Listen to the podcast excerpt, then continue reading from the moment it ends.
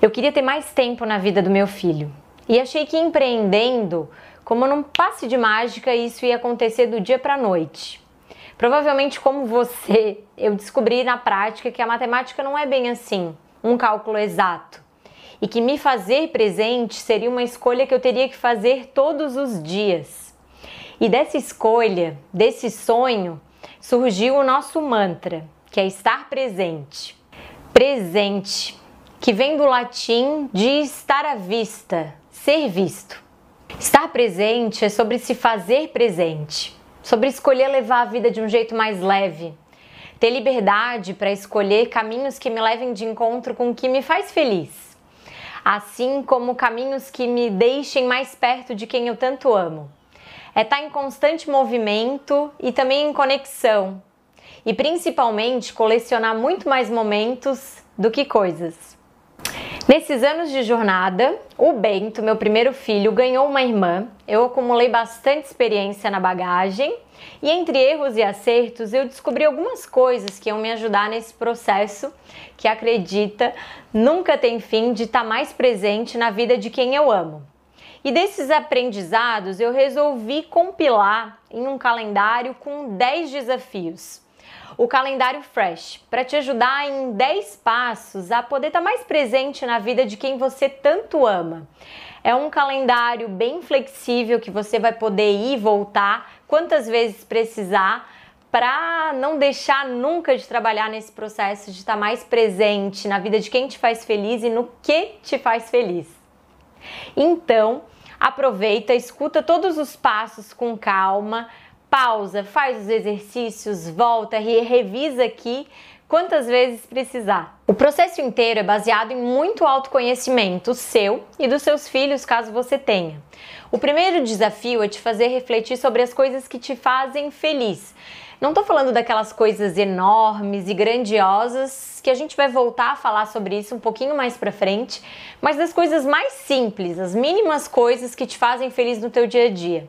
Como um abraço apertado, um café na cama, um exercício gostoso ou aquele livro que você devora sem nem pensar. Pensa com carinho e faz uma lista sobre, em um dia ideal, o que não poderia te faltar para te fazer feliz.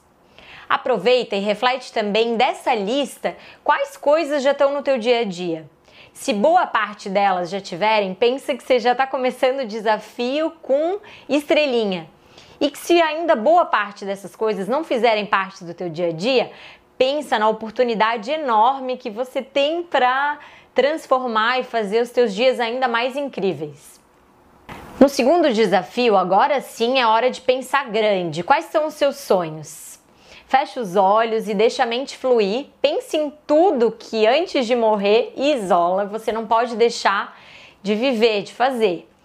Quais lugares no mundo você quer conhecer? Que tipo de comida você precisa provar? Pessoas que você deseja conhecer? Experiências que você deseja vivenciar. O legal desse desafio também é fazer essa lista, essa bucket list que a gente chama, e compartilhar com quem está pertinho de você, sua família, seus amigos, porque a gente costuma muitas vezes sonhar grande, mas guardar isso pra gente. E ao compartilhar, a gente, de certa forma, estabelece um compromisso social com as outras pessoas de correr ainda mais para conquistar essas coisas. E pensa que quando a gente compartilha, a gente está abrindo um pedacinho da gente para outra pessoa também e assim criando um elo ainda mais especial. O terceiro desafio vem nesse clima de transparência também, que é crucial para todo bom relacionamento. Aqui eu te convido a compartilhar de que forma que você se sente amada e também a perceber de que forma que as pessoas ao teu redor se sentem amadas. Talvez você não tenha consciência ainda de que forma que você se sente amada. E tá tudo bem. Como eu falei lá no início, esse calendário vai te levar para um processo profundo de autoconhecimento e tá tudo bem você ir e voltar nele quantas vezes for necessário. Para mergulhar nesse processo de identificação de como que você se sente amado, eu indico um livro que foi transformador na minha vida, que é 5 Linguagens do Amor. Ele está disponível na versão adulto e também na versão infantil. Nesse livro, o autor indica, né, que pra gente se sentir bem e leve, para ser feliz, a gente tem que estar com o nosso tanquinho de amor cheio. Então a gente precisa se sentir amado todos os dias para ter força e energia para fazer tudo que faz bem pra gente.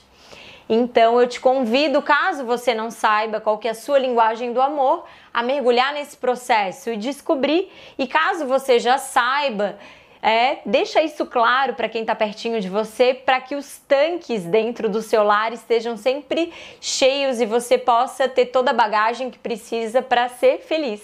Quarto desafio é uma delícia. Eu te convido a definir pequenas recompensas. A gente tem o hábito de só se recompensar ou se presentear quando a gente conquista algo muito glorioso, grande ou que é muito bem visto pelos outros. E esquece que o nosso combustível está nas pequenas conquistas que a gente tem diariamente, de conseguir, por exemplo, se alimentar bem um dia inteiro, né? E não comemorar só no final da semana que a gente conseguiu seguir à risca a dieta. Então eu te desafio a se definir aquelas recompensas pequenininhas para essas pequenas conquistas diárias, inclusive para os pequenos erros e deslizes que você tiver no meio do caminho, para te lembrar que tá tudo bem, que você precisa disso para aprender. Então escolha que tipo de recompensa vai te fazer bem, seja assistir uma série, ter um momento completamente sozinha, ou se dar um pequeno mimo, que pode ser um doce também, ou enfim, um presente, para te lembrar que você está no caminho certo, que você está aprendendo e que são nesses pequenos passos que você vai chegar cada vez mais perto do que te faz feliz e está presente no que te faz vibrar. No quinto desafio, eu vou mexer contigo para te tirar do piloto automático. Eu não sei se você sabe, mas a gente tem meio que um modo padrão no nosso cérebro. Para ele economizar energia, a gente faz uma infinidade de coisas automático.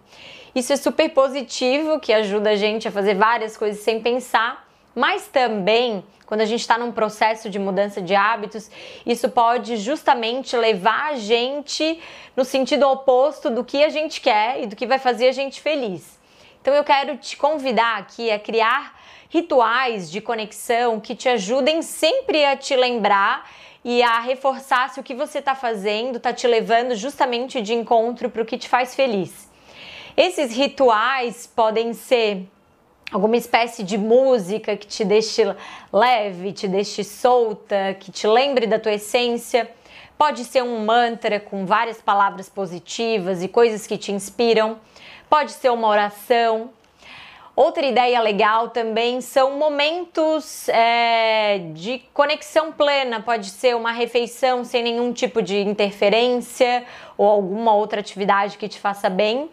Assim como jogos de tabuleiro em família também são ótimas ferramentas para criar essa conexão, te deixar mais leve, descontraída e fazer essa reflexão para ver se você está no caminho certo do que te vai levar de encontro com o que te faz feliz e o que te faz vibrar.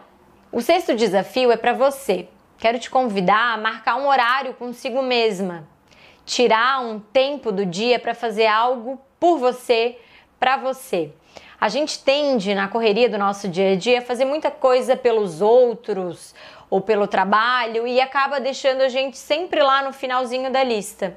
Então eu quero te convidar a criar um rito e, pelo menos em algum momento do seu dia, fazer algo que você sabe que vai fazer a diferença, que vai te fazer muito bem e que vai deixar a sua energia diferente. Isso pode ser um banho demorado, uma ficção que você gosta de ler, uma refeição especial em algum momento do seu dia, pode ser, enfim, algo que você sabe que te energize como qualquer outra coisa e que você lembre de marcar esse compromisso todos os dias consigo mesma. A gente consegue fazer o bem para os outros quando a gente está bem. Então lembra que esse desafio é um desafio que você vai ter que estar sempre voltando para sempre lembrar de cuidar de você. Primeiro coloca o respirador em você para depois colocar o respirador e ajudar quem está ao seu redor.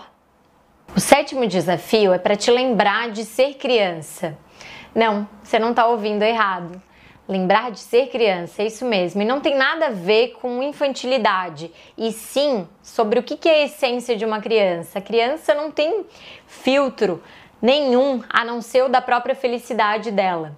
E quando a gente vai crescendo, a gente cria determinadas barreiras e máscaras para a gente se adequar ao ambiente. Muitas vezes a gente acaba perdendo a nossa essência nesse processo. Eu quero que nesse desafio você resgate. Lembra lá no passado, quando você era criança, o que te fazia feliz? Como é que era a sua personalidade? Como é que era a sua versão mais leve e descontraída? Sua verdadeira essência, né? Pega dessa sua lembrança quais são os principais fatores que você perdeu no meio do caminho e tenta trazer isso para a sua realidade. De alguma forma, tá sempre em contato com o seu verdadeiro ser, com a sua essência, sem realmente se importar com o que os outros vão pensar, porque a única responsável pela sua felicidade é você e não a opinião dos outros. O oitavo desafio é sobre estabelecer a sua própria fórmula do equilíbrio. Lembra que lá no início eu falei que não existe uma matemática exata e que para a gente estar presente no que faz a gente feliz, não existe uma conta certa e que o que funciona para mim provavelmente não vai funcionar para você e vice-versa. Então aqui eu te convido a refletir na sua matemática do equilíbrio para estar mais presente no que te faz feliz. Quais fatores precisam estar em equilíbrio, né? O que precisa estar bem encaixadinho na sua balança? Vou dar um exemplo da minha realidade para vocês entenderem um pouquinho melhor de como pensar nessa matemática do seu equilíbrio. Para mim, me sentir bem, um dia equilibrado e um dia gostoso, eu tenho que estar em equilíbrio três importantes fatores, que é tempo de qualidade com os meus filhos, com a minha família, tempo para mim sozinha poder trabalhar, produzir, e tempo para eu também estar em movimento, para eu poder de alguma forma me exercitar. Então, como que eu penso, né? Cada um desses três fatores vai ter um percentual do meu dia. Em alguns dias, com certeza, alguns desses fatores vão tomar um tempinho um pouquinho maior do meu dia, e para eu poder equilibrar e manter essa minha matemática fluindo, em algum momento no outro dia eu vou destinar um pouquinho mais de tempo para o outro para poder manter a minha balança em constante movimento, em equilíbrio. Faz sentido? Quero te convidar a pensar nessa matemática, quais são os fatores que são importantes para ti e qual o percentual de cada um desses fatores você acha importante destinar para que você tenha um dia bom, um dia gostoso que te leve de encontro com o que te faz feliz. O nono desafio é sobre se desconectar para se conectar. Eu sei, parece clichê, mas é bem isso mesmo. A gente precisa muitas vezes se desconectar de todas as coisas ao nosso redor, sejam estímulos digitais, internet, música, notícias e muitas vezes até das pessoas, para a gente poder olhar um pouquinho mais para dentro de novo, para a gente poder avaliar com mais carinho o que está funcionando bem no nosso dia a dia, o que não está. Lembra do autoconhecimento que eu falei lá no início? Ele vai estar presente, sim, direto em todo esse processo de estar mais presente no que a gente faz feliz.